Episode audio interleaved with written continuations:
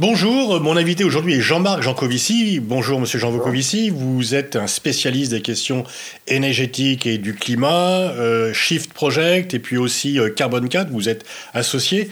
Alors nous sommes à quelques mois de la COP26 qui aura lieu euh, en Angleterre. Quelles sont les annonces clés que l'on peut attendre et quels sont les jeux d'influence que vous percevez à l'aube de cette COP26 pendant longtemps, j'ai pêché par excès de naïveté en pensant que les COP c'était comme euh, des structures euh, décisionnelles dont on a l'habitude. Il y a un chef et ensuite des gens qui exécutent les décisions du chef en espérant que les décisions du chef soient sages.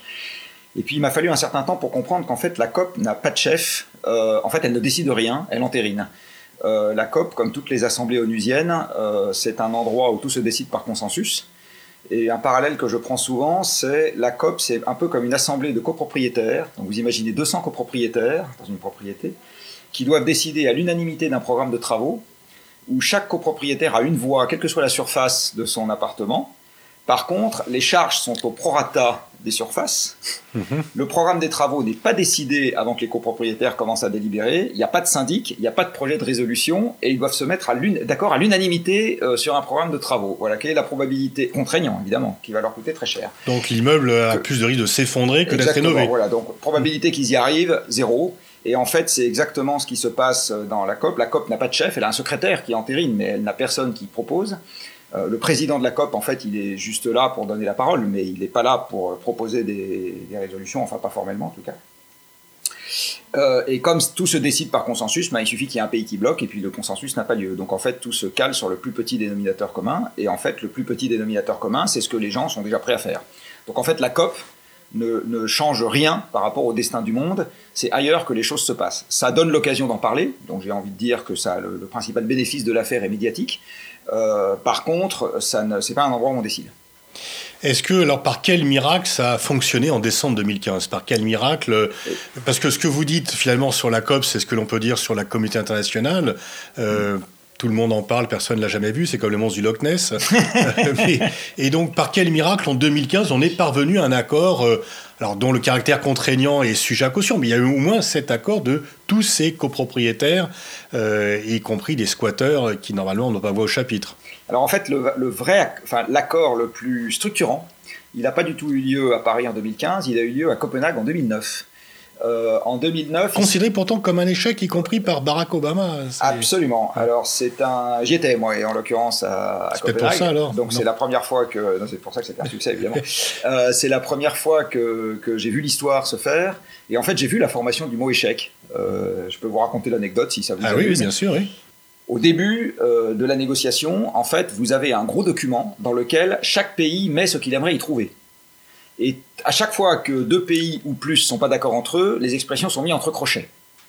Alors, à l'entrée de la COP de Copenhague, il y a quelques milliers, je crois, d'expressions entre crochets dans le texte qui est soumis à la discussion, à commencer par euh, l'élévation de température maximale sur laquelle les pays s'accordent. Et je me rappelle que le texte commence par attendu que ceci, cela, je sais pas quoi. Les pays décident de limiter à 1,5 entre crochets, 2 entre crochets, 2,5 entre crochets, 3 entre crochets, 3, puis ça allait jusqu'à 4,5, je crois, comme ça. Et tout le reste était à l'avenant. Bon. Euh, donc euh, les, les, les, gens commencent à essayer de se mettre d'accord, euh, chacun sur un petit bout du, du texte. Euh, au bout d'une semaine, ça patauge. Arrivent les ministres, euh, ça patauge toujours. Arrivent les présidents, il n'y a toujours rien à signer. Bon. Et vous savez comme moi qu'un président, ça vient pas pour discuter de bout de gras, ça vient pour signer le truc qui a déjà et été. La photo. voilà, ça vient pour la photo et signer le truc qui a été négocié. Et alors là, il y a deux ou trois présidents, dont Sarkozy, parce que je crois que, enfin, mes, mes, mes informateurs internes me disent qu'il a joué un rôle significatif là-dedans, qui disent on peut pas repartir la queue basse comme ça, il faut qu'on fasse quelque chose. Donc il y a eu une espèce de nuit des longs couteaux, euh, dans la nuit du jeudi au vendredi de la deuxième semaine, où il y a 27 chefs d'État qui se sont réunis dans une pièce. Euh, il y a Brice Lalonde qui y était, donc c'est lui qui m'a raconté comment ça s'est passé. Euh, et puis ils commencent à se mettre d'accord en disant bon alors 1, 2 degrés, 3 degrés, 3, 3 t'es pas d'accord, allez pof 2 degrés. Et, et, ils font ce que font des chefs d'État euh, réunis dans une pièce euh, pendant la nuit, c'est-à-dire qu'ils font 12 bullet points avec 12 trucs sur lesquels ils sont d'accord. Et en fait, tout ce qu'il y a de structurant dans l'accord de Paris a été décidé à Copenhague cette nuit-là. Et ça a été une OPA du G20 sur les Nations Unies, c'est ça qui s'est passé en pratique cette nuit-là. Mais c'était un processus qui n'avait plus rien à voir avec euh, le processus onusien, et en particulier les ONG qui pouvaient regarder tout ce qui se passait. Et il se trouve que par ailleurs, pour des raisons logistiques, les ONG avaient tout été éjectées du centre de conférence parce que les Danois avaient vu un peu juste À Poznan l'année précédente, où j'étais aussi, il y avait eu 13 000 personnes, donc les Danois avaient dit bon allez, on va caler sur 15 000. Manque de peau la deuxième semaine avec toutes les délégations présidentielles, rien que de celle d'Obama, il y avait 200 personnes, je crois. Euh, une fois que vous mettiez les délégations présidentielles, 5 000 personnes, la presse, 5 000 personnes, plus les ministres, etc., encore 5 000 personnes. Les ONG, qui la première semaine avaient 5 000 représentants dans l'enceinte, la semaine d'après en ont eu 90. Donc les 90 qui étaient encore dans l'enceinte étaient chauffés à blanc, ils étaient furax comme pas possible. Et au moment où euh, fuite le draft de l'accord euh, que les présidents étaient en train de signer, vous savez, ils font des brouillons, alors ils en tapent un, c'est pas le bon, ils le foutent à la corbeille, etc. Et je me rappelle, comme si j'étais hier, c'était vendredi à 3h du matin, j'étais en train de discuter avec la femme qui s'occupait du desk de l'AFP euh, à Copenhague, tout le monde se tournait les pouces, et enfin tous les gens qui n'étaient pas dans la salle se tournaient les pouces, les fonctionnaires pouvaient rien dire, puisque les présidents étaient en train de discuter, euh, la presse n'avait rien à dire, etc. Les seuls qui pouvaient dire quelque chose, c'était les représentants d'ONG, et arrive une jeune femme du VVF tenant un draft de deux pages, elle le pose euh, sur le bureau de, d'Anne Charon, parce que je me rappelle encore, c'était elle, euh, et elle lui dit, regarde-moi ça, c'est un scandale, deux pages, c'est un échec. Et le mot est parti de là. D'accord. Donc je me rappelle très très, j'ai vu l'histoire pour une fois, c'était pas du tout un échec. En fait, Mhm. c'était un vrai succès parce qu'on s'était enfin mis d'accord sur deux degrés. Mhm. Et on aurait dit que c'était un succès, peut-être que la phase de l'histoire aurait été un tout petit peu changée. En attendant, si on revient à la physique, ce qu'on peut constater, c'est que le rythme d'augmentation du CO2 dans l'air avant les COP et après les COP est exactement le même. Avant Copenhague et après Copenhague est exactement le même. Et avant Paris et après Paris est exactement le même. Donc, si on juge du succès de la manœuvre au fait que ça change le monde physique derrière, pour le moment, aucune COP n'a été un succès. Alors, il y a en plus euh, des objectifs très ambitieux qui sont mis pour 2050 et euh, pour 2030 moins ambitieux. Est-ce qu'il n'y a pas aussi une tentation des différents leaders politiques euh, de porter leurs ambitions euh, sur leurs successeurs et non pas sur les efforts qu'ils ont fait Est-ce que l'un des problèmes majeurs des champs climatiques, c'est que ce sont les générations futures qui vont payer et que quand vous êtes élu, vous pensez plutôt au taux de croissance de l'an prochain que au au taux de réchauffement climatique dans 20 ans? Alors là aussi, je ne vais pas vous apprendre votre métier. Dans, les, dans les structures politiques avec des échéances courtes, donc typiquement les démocraties avec remise en jeu du mandat à quelques, années, tout effort euh, maintenant pour un résultat plus tard euh, est toujours quelque chose de très très délicat à mettre en œuvre. Euh, donc là, en ce qui concerne le climat, on est typiquement dans ce genre de cas de figure, c'est-à-dire qu'il faut faire l'effort maintenant pour le bénéfice plus tard. Euh, c'est un peu comme la mise au régime, euh, c'est désagréable tout de suite pour un bénéfice qui arrivera euh, plus tard. C'est-à-dire qu'entre continuer à trop manger tout de suite ou pas, bah, ça, ça, ça, ça change pas grand-chose dans les trois semaines qui viennent. D'accord? C'est après que le bénéfice a lieu. Bah là, on est exactement. La différence, c'est que c'est votre propre corps, alors que là, ça sera d'autres leaders Exactement. qui seront là. oui. Alors, ce- même pas. Euh, parce que, en fait, ce qui est un- quelque chose qu'il faut avoir en tête, c'est que la dérive climatique est quelque chose qui est aujourd'hui inscrite dans la physique. C'est-à-dire qu'on ne peut plus l'arrêter. Euh, il faut attendre plus de 10 000 ans pour épurer un surplus de CO2 une fois qu'on l'a mis dans l'atmosphère. Il faut attendre plusieurs milliers d'années avant que la cryosphère, c'est-à-dire les calottes glaciaires, ait fini de réagir à un surplus de CO2 qu'on met dans l'atmosphère. Et donc l'océan est fini de réagir. Donc en fait, la dérive climatique qu'on a mise en route, elle ça y est, elle va durer jusqu'à la fin des temps historiques. Euh, le climat de l'an 2020, il est, on sait qu'il est déjà perdu. Euh, il reviendra jamais. Euh, il, va, il va partir et il ne reviendra jamais. Donc le, on est dans un processus qui est très très long euh, et très très lent, mais par ailleurs, on sait déjà que les gens qui aujourd'hui ont l'espoir d'être encore en vie dans 20 ans, de toute façon, eux-mêmes, avec leur propre corps, vont voir les conséquences de la dérive qui s'amplifie. Euh, je veux dire, moi, aujourd'hui, je vois des choses que je ne voyais pas il y a 20 ans, et si dans 20 ans, je suis toujours vivant, je verrai des choses que je ne vois pas aujourd'hui. Euh, donc, on, on- certes, on, on vit un peu euh, au crédit de nos descendants, mais quelque part, on vit même au crédit de nous-mêmes euh, aujourd'hui. Par contre, ce qui est très euh, difficile dans cette affaire, c'est qu'avec le temps de résidence du CO2 dans l'atmosphère, donc qui se compte en, siècles, en millénaires, euh, le lieu des émissions n'a pas d'importance en ce qui concerne les conséquences. C'est-à-dire que le climat de la France dans 20 ans n'est pas le résultat des émissions de la France sur les 20 ans qui viennent, c'est le résultat des émissions planétaires euh, sur les 20 ans qui viennent. Alors, qui veut dire que, comme les émissions planétaires ne dépendent pas que de nous, ça veut dire que même si chacun fait sa part, enfin, comment dire, il y a une espèce de, de- de jeu du passager clandestin dans cette histoire, où le fait de faire sa part ne vous garantit même pas euh, contre le fait que euh, ça va stabiliser la situation. Donc c'est- compliqué. Euh, par contre, on ne peut évidemment pas imaginer que la situation soit stabilisée sans que chacun fasse sa part. Mhm. Donc il y a, il y a un jeu compliqué dans cette histoire, et comme les États sont souverains, compliqué, sauf si vous envahissez les autres avec des chars et des avions. Enfin, pour le moment, ça marche pas trop. Bah, on n'imagine surtout pas le faire pour les émissions de CO2 aujourd'hui. Et même pour autre chose, ça n'a pas très bien marché. Pour autre chose, c'est compliqué. Euh, quand on essaye d'envahir la Russie, mm. l'histoire montre que ça se passe pas toujours très bien. le succès n'est pas toujours garanti. Euh, puis aujourd'hui, je ne sais pas s'il y a beaucoup de gens qui, ont envie d'envahir la Chine. Euh, peut-être ça poserait aussi quelques petits problèmes euh, militaires et logistiques. Donc, le, le, on est obligé d'en passer par la coopération internationale, mais on est aussi obligé d'en passer par l'action domestique. On est obligé d'en passer par l'action à long terme, comme on est obligé d'en passer par l'absence de procrastination et de commencer à s'y mettre demain matin. Donc, c'est un problème qui est particulièrement ardu euh, parce qu'il faut faire feu de tout bois, si je puis me permettre, euh, et, agir à tous les échelons simultanément. Alors parmi ceux qui sont engagés sur ces, à la observateur et engagés sur ces questions, vous avez une vue sur les questions nucléaires qui euh, diffère un peu de beaucoup de vos camarades, et vous êtes plutôt critique des partis écologistes sur la question nucléaire. Alors j'ai réussi à me faire des ennemis partout.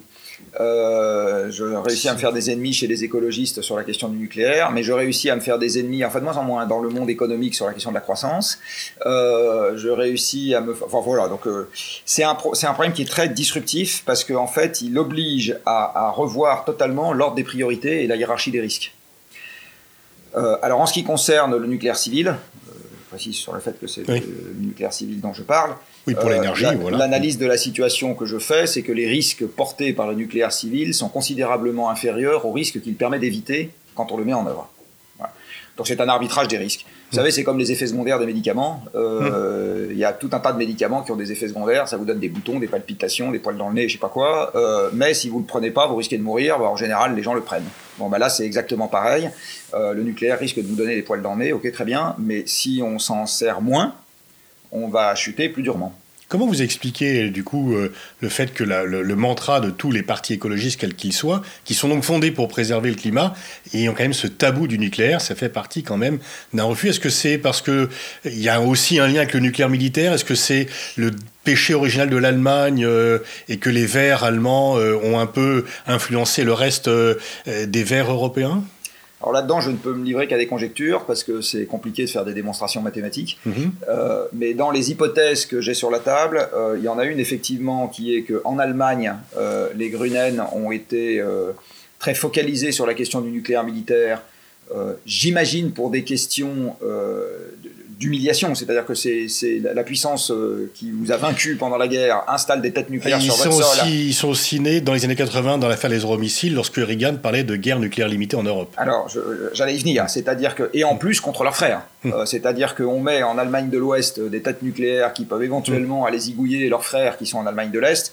J'imagine que ça n'a pas dû leur faire très plaisir euh, hum. et que ça a nourri un ressentiment contre le nucléaire militaire qui ensuite a dérivé sur le nucléaire civil. Euh, en ce qui concerne, puis en plus euh, d'aucuns, mais ça, bon, j'ai pas la moindre preuve, euh, explique que tout ça a été abondamment financé par les Russes, qui y avaient évidemment intérêt, parce que d'avoir des antinucléaires, c'était nécessairement affaiblir entre guillemets l'ennemi. Greenpeace est né avec une opposition au nucléaire militaire, ça, voilà.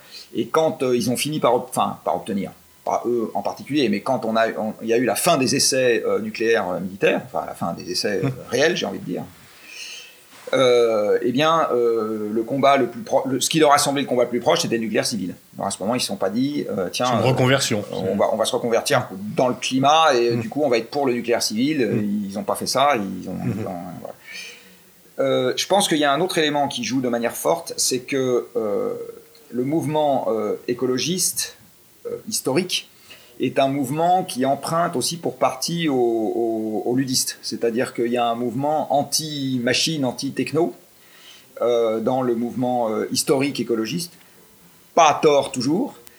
et comme le nucléaire fait partie de la technique, mhm. je pense qu'il passe dans la barque. Et quand vous regardez les sondages d'opinion en France, en tout cas, je pense que ça explique pourquoi les gens qui sont les plus climato-sceptiques sont aussi les plus pro-nucléaires, et inversement. Euh, je pense qu'il y a euh, les climato-sceptiques sont des gens qui pensent que la technique peut pas faire de mal. Et s'ils aiment bien la technique, du coup, ils aiment bien le nucléaire. Et inversement, les gens qui sont soucieux de l'environnement pensent qu'on a déjà trop de techniques euh, qui, d'une manière générale, mangent trop de ressources et fait trop de mal à l'environnement. Et le nucléaire en étant une parmi d'autres, du coup, ça passe dans la barque. Je, soupçonne que c'est ça. Alors, il y a quand même un petit bémol à cette explication, qui est qu'à ce moment, il devrait aussi être contre les éoliennes industrielles, et etc. Euh, voilà, donc mon explication n'est pas totalement satisfaisante. Et autre sujet qui, euh, qui divise la 5G, est-ce que vous y voyez plutôt quelque chose qui permettra de lutter contre le réchauffement climatique ou quelque chose qui va aggraver Et là, on entend un peu les, les deux Alors versions. Là, là, c'est très clair, ça va l'aggraver.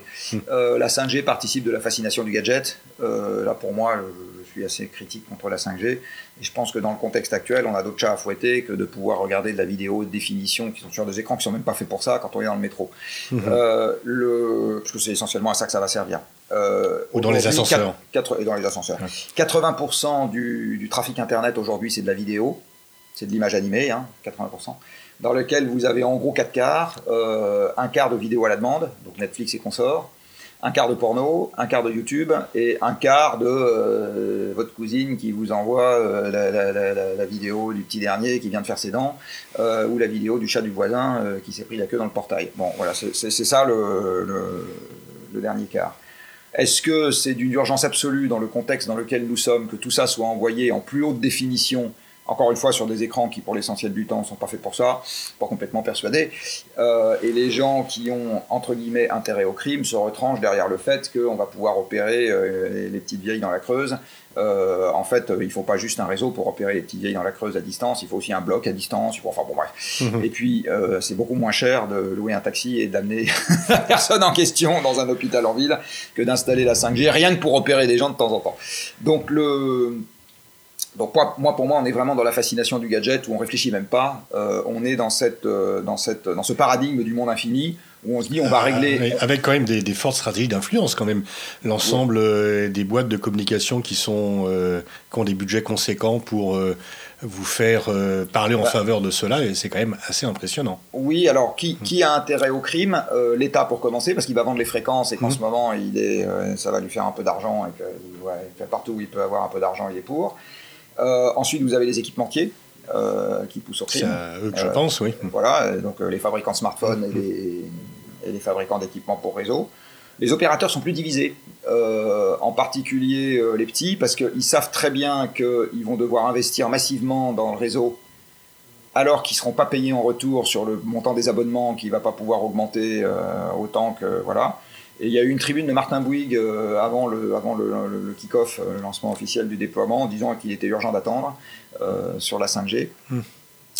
Euh, et euh, les consommateurs sont évidemment pour, parce que le téléphone est devenu un objet de statut social et que c'est. Voilà. ah, t'as pas le truc 5G, t'es Hmm. ringard, quoi. Ouais. Quel regard vous jetez sur la Convention citoyenne? Est-ce que ça paraît un gadget ou quelque chose qui a été utile, aussi bien en retombée un peu pour le débat ou même en apport d'idées? Alors je pense que ça a été à la fois euh, utile et frustrant. Euh, ça a été utile parce que ça, a, apporté la preuve dans un certain nombre de domaines euh, de choses qui avant n'étaient pas prouvées. Et, la, preuve la plus intéressante pour moi que ça a apporté, c'est que vous prenez 150 personnes tirées au sort et vous leur donnez euh, de l'information sur le problème à traiter et le temps d'en discuter, et vous en faites une bande d'écolos. Donc ça, je trouve que c'est une information extrêmement intéressante. Et je rapproche ça d'un sondage qui vient d'être publié par les échos il n'y a pas longtemps, euh, où il y a trois quarts des Français qui disent on est conscient du fait qu'on va devoir changer nos modes de vie, mais pas tout de suite. et le pas tout de suite, pour moi, il se rapproche du fait que c'est beaucoup plus facile de faire tout de suite quand on est dans une action collective que quand on est dans une action individuelle. Parce que vous êtes entraîné qu'à la force du groupe Et que vous vous marginalisez pas euh, socialement. En mmh. fait, ce qui est très difficile dans le changement d'habitude, c'est la marginalisation sociale qui va avec. D'accord mmh. euh, Vous allez commencer à euh, vous chicaner avec euh, vos enfants, votre conjoint, vos voisins, vos collègues, je sais pas quoi. Si vous commencez à faire autre chose euh, que ce que vous faisiez avant, si tout le monde fait autre chose en même temps, euh, ce problème-là euh, cesse d'exister mmh. et on est quand même des animaux grégaires. On a besoin d'être en harmonie avec euh, notre sphère sociale. C'est un truc qui est, qui est, fondamental pour nous. Donc, le, le, ce qu'a montré la Convention citoyenne, c'est que si les gens bougent en même temps, ils sont prêts à bouger de façon beaucoup plus significative que voilà, ça c'est l'enseignement général. Après, si on prend les mesures dans le détail, euh, il y en a certaines pour lesquelles je me dis oui, bon, ça c'est un peu anecdotique ou c'est pas nécessairement le cœur du problème. D'autres qui manquent peut-être, peu importe. Ils avaient huit week-ends, ils sont partis de zéro, donc euh, faut pas leur demander la lune. Euh, donc ça, c'était le côté très positif. Le côté très frustrant, euh, c'est que euh, je pense que le gouvernement a géré ça en dilettante parce que c'était un truc parmi N dans tous les ballons d'essai que lance Macron. Et en particulier, il l'a géré en dilettante sur deux points. il n'a pas vu le sujet très technique qui va avec, avec parce que parler le carbone, c'est comme parler argent. Euh, faut tout compter partout, tout le temps en carbone. Euh, donc à ce moment, il faut des gens qui sachent, qui sachent faire. Il faut le temps de le faire. Euh, bon. Donc il aurait fallu doter euh, la Convention citoyenne d'une force, d'une force de frappe interne, euh, mmh. d'un bureau de conseil interne, un secrétariat, une forme de secrétariat technique, mmh. qui à chaque fois que la Convention aurait fait une suggestion, de recherche un peu, oui, mmh. aurait dit ah bah ça, ça pèse tant. D'accord? Vous envisagez d'interdire la pub pour les 4x4, je vais vous faire un calcul de coin de table et je vais vous dire, bah ça, a priori, c'est susceptible d'éviter tant en termes d'émissions ou de s'inscrire dans une mesure qui pourrait éviter tant. Bon. Donc il leur aurait fallu ça, parce que comme ça, ils auraient pu jouer au Lego et empiler jusqu'au moment où ils arrivaient aux 40% qui étaient dans leur mandat. Et symétriquement, en face, quand Macron a dit je reprendrai tout sans filtre, c'était une connerie, parce que ce qu'il fallait qu'il dise, c'était pas je reprendrai tout sans filtre, c'était je m'engage à tout faire évaluer sérieusement. Mmh. C'est ça qu'il aurait dû dire. Mmh. Donc en gros, je vous traite comme des interlocuteurs sérieux, mais pas nécessairement m'ayant donné euh, la vérité divine, parce que vous pouvez vous aussi euh, vous tromper, euh, etc., mmh. avoir un enfer pavé de bonnes intentions. Voilà. Donc l'engagement que je prends, c'est de vous considérer comme des gens sérieux et de discuter sérieusement avec vous. Et ça, ça veut dire que je vous mets des moyens en face. Donc c'était ça la frustration, c'est qu'il n'y a pas eu ce dialogue technique et quantifié. Et pour avoir discuté avec quelques personnes qui faisaient partie de la convention, ils en sont parfaitement conscients et c'est aussi un élément de frustration de, de, de leur côté. Et je pense qu'aujourd'hui, le sentiment un peu énervé que certains peuvent avoir vient plus du fait qu'on les a pas traités comme des interlocuteurs sérieux, à cause du processus qui est je prends, je prends pas de manière discrétionnaire. À 110, ouais, je prends, non, je prends pas, ça, ça je prends. Ça. C'est pas une manière de faire, ça. Euh, la bonne manière de faire, c'est de tout faire évaluer, de regarder toutes les contreparties et de regarder à l'arrivée ce qu'on prend et ce qu'on prend pas dans un discours articulé et cohérent. Et c'est pas ça qui a, et c'est pas ça qui a eu lieu. D'accord. Alors je ne sais pas si les députés pourront un peu redresser Alors la barre. Justement, la, la, loi climat qui va arriver le 29 mars. Euh... Je ne sais pas si les députés pourront redresser la barre parce qu'ils n'auront pas plus que euh, le gouvernement, euh, la task force technique pour mmh. faire cette évaluation quantitative à la volée sur la totalité des articles et la totalité des quelques milliers d'amendements qui sont déposés en ce moment. Mmh. le Chiffre Project en a déposé quelques-uns, des amendements. Enfin, on a proposé plus exactement un certain nombre qui ont été repris par un certain nombre de députés. Euh, dans les amendements qu'on propose, par exemple, il y a étendre la garantie légale des objets euh, de telle sorte que la rotation des parcs soit ralentie. Parce que fabriquer un ordinateur, fabriquer une voiture, fabriquer un fauteuil, euh, tout ça, ça consomme de l'énergie et ça émet des, des, gaz à effet de serre. Donc si vous augmentez la garantie légale, bah, une partie des les trucs tomberont moins en panne, ou si ça tombe en panne, on vous le remplace, donc le fabricant fera ce qu'il faut pour que ça tombe moins en panne, donc il y aura moins d'obsolescence programmée, et donc ça fera des émissions. Euh, éviter, pardon. Mmh. Euh, donc le, bah, typiquement, euh, cet amendement que le Chiffre Project a proposé. Euh, vous avez évalué le. Les députés n'auront pas les moyens à la volée ouais. euh, d'évaluer ce qui va avec. Mmh. Voilà, Et vous, vous avez les moyens de le faire? Non, même pas, parce que ça va trop vite un débat parlementaire pour qu'on ait les moyens de faire ça. Donc on, mmh. on, aurait pu faire un calcul de coin de table, mais même pas, on n'a pas, on pas le temps. Voilà, donc c'est ça le drame, c'est qu'on a un objectif, on a, on a une obligation de résultat sur les émissions l'atmosphère se fiche de nos états d'âme et tout ce qu'elle voit, c'est la quantité globale d'émissions qui arrivent. Alors qu'en face, il n'y a pas les moyens euh, mmh. de traiter ça comme une obligation de résultat et on continue à se contenter de slogans euh, ou de déclarations de principe euh, qui malheureusement ne sont pas suffisantes pour aller jusqu'au bout. On arrive malheureusement à la fin de cet entretien. Quelles sont selon vous les, les énergies nouvelles qui ne sont pas suffisamment exploitées, qui pourraient apporter euh, un début de réponse à tous ces défis? Alors l'énergie en physique, elle a une définition assez précise, c'est ce qui quantifie le changement d'état d'un système. Et quand on parle d'une énergie, en fait, on parle d'une interaction, c'est comme ça qu'on dit en physique, euh, qui est susceptible de provoquer un changement qui libère de l'énergie. Alors, euh, une interaction, c'est par exemple l'attraction universelle, c'est susceptible de provoquer un changement qui est la chute d'un corps dans le champ gravitationnel terrestre, par exemple une masse d'eau qui descend le long d'une conduite forcée pour aller alimenter une turbine, c'est une chute de corps, et ça vous permet de libérer de l'énergie. La combustion, c'est une interaction euh, qui provient de la force euh, du, réarrangement des atomes quand vous passez par exemple du carbone et de l'hydrogène à du CO2 et de la vapeur d'eau, et ça libère de l'énergie à cause du réarrangement des couches électroniques. La fission, c'est un réarrangement de nucléons dans le noyau, euh, et ça vient de l'interaction qu'on appelle l'interaction forte, euh, et ça vous libère de l'énergie. Donc pour trouver une nouvelle source d'énergie, il faut inventer une nouvelle interaction. Bon, faut, ou plus exactement, il ne faut pas l'inventer, il faut la découvrir, parce que les hmm. interactions elles sont ce ça. On peut compter dessus, moi j'y compte pas trop, euh, parce que pas complètement sûr que ça arrive. Après, on peut donc essayer de se servir de celles qu'on a déjà, Et dans celles qu'on a déjà, on a les énergies carbonées et les énergies non carbonées. Alors les énergies carbonées, c'est tout ce qui est oxydation du carbone, donc c'est la combustion des combustibles fossiles, ou c'est la combustion du bois au-delà de son seuil de renouvellement. Donc ça, c'est dans les énergies carbonées, c'est celle-là dont il faut se débarrasser. Dans les énergies non carbonées, vous avez deux familles, vous avez le nucléaire, et, enfin les nucléaires plus exactement, euh, donc les réarrangements de nucléons, et les énergies renouvelables. Les énergies renouvelables, vous avez plein de, plein de trucs parce que vous avez de la chaleur, vous avez de la chute, l'eau, vous avez de la force mécanique, le vent, enfin bon bref, vous avez plein de trucs. Tout, vous avez du rayonnement électromagnétique, le soleil, enfin tout, tout n'est pas égal à tout. Euh, les énergies renouvelables, il faut bien voir que c'est celles dont on sort. Euh, L'humanité a été totalement renouvelable jusqu'à il y a deux siècles. Hmm. Et on à ce moment-là, on n'avait pas de civilisation industrielle. Donc l'idée qu'on va pouvoir revenir à une civilisation industrielle avec juste des énergies renouvelables, pas le temps de développer aujourd'hui, mais moi je n'y crois pas. Euh, non seulement j'y crois pas, mais je suis prêt à parier mon argent sur le fait que ça n'arrivera pas. Donc on va devoir faire avec une combinaison de sobriété, ça veut dire moins, et euh, d'énergie renouvelable et de nucléaire. Les énergies renouvelables sont particulièrement commodes à mettre en œuvre parce qu'elles sont très diffuses quand vous avez beaucoup d'espace. Donc les énergies renouvelables en Suède, 10 millions de personnes pour les deux tiers de la superficie française, ça passe.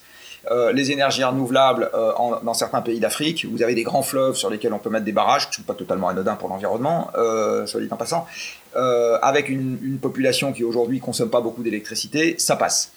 Par contre, les énergies renouvelables en Europe, vous avez essentiellement des pays plats et densément peuplés, ben, ça passera pas. enfin, pour l'essentiel de l'Europe continentale. Donc, la marge d'adaptation, c'est le nucléaire. Et c'est pour ça que je dis qu'en en fait, on va devoir faire une combinatoire entre le nucléaire et la sobriété. Moins on fera de nucléaire, plus on fera de sobriété. C'est en gros comme ça que ça va se passer. Merci beaucoup Jean-Marc ici. Merci pour euh, cet entretien passionnant.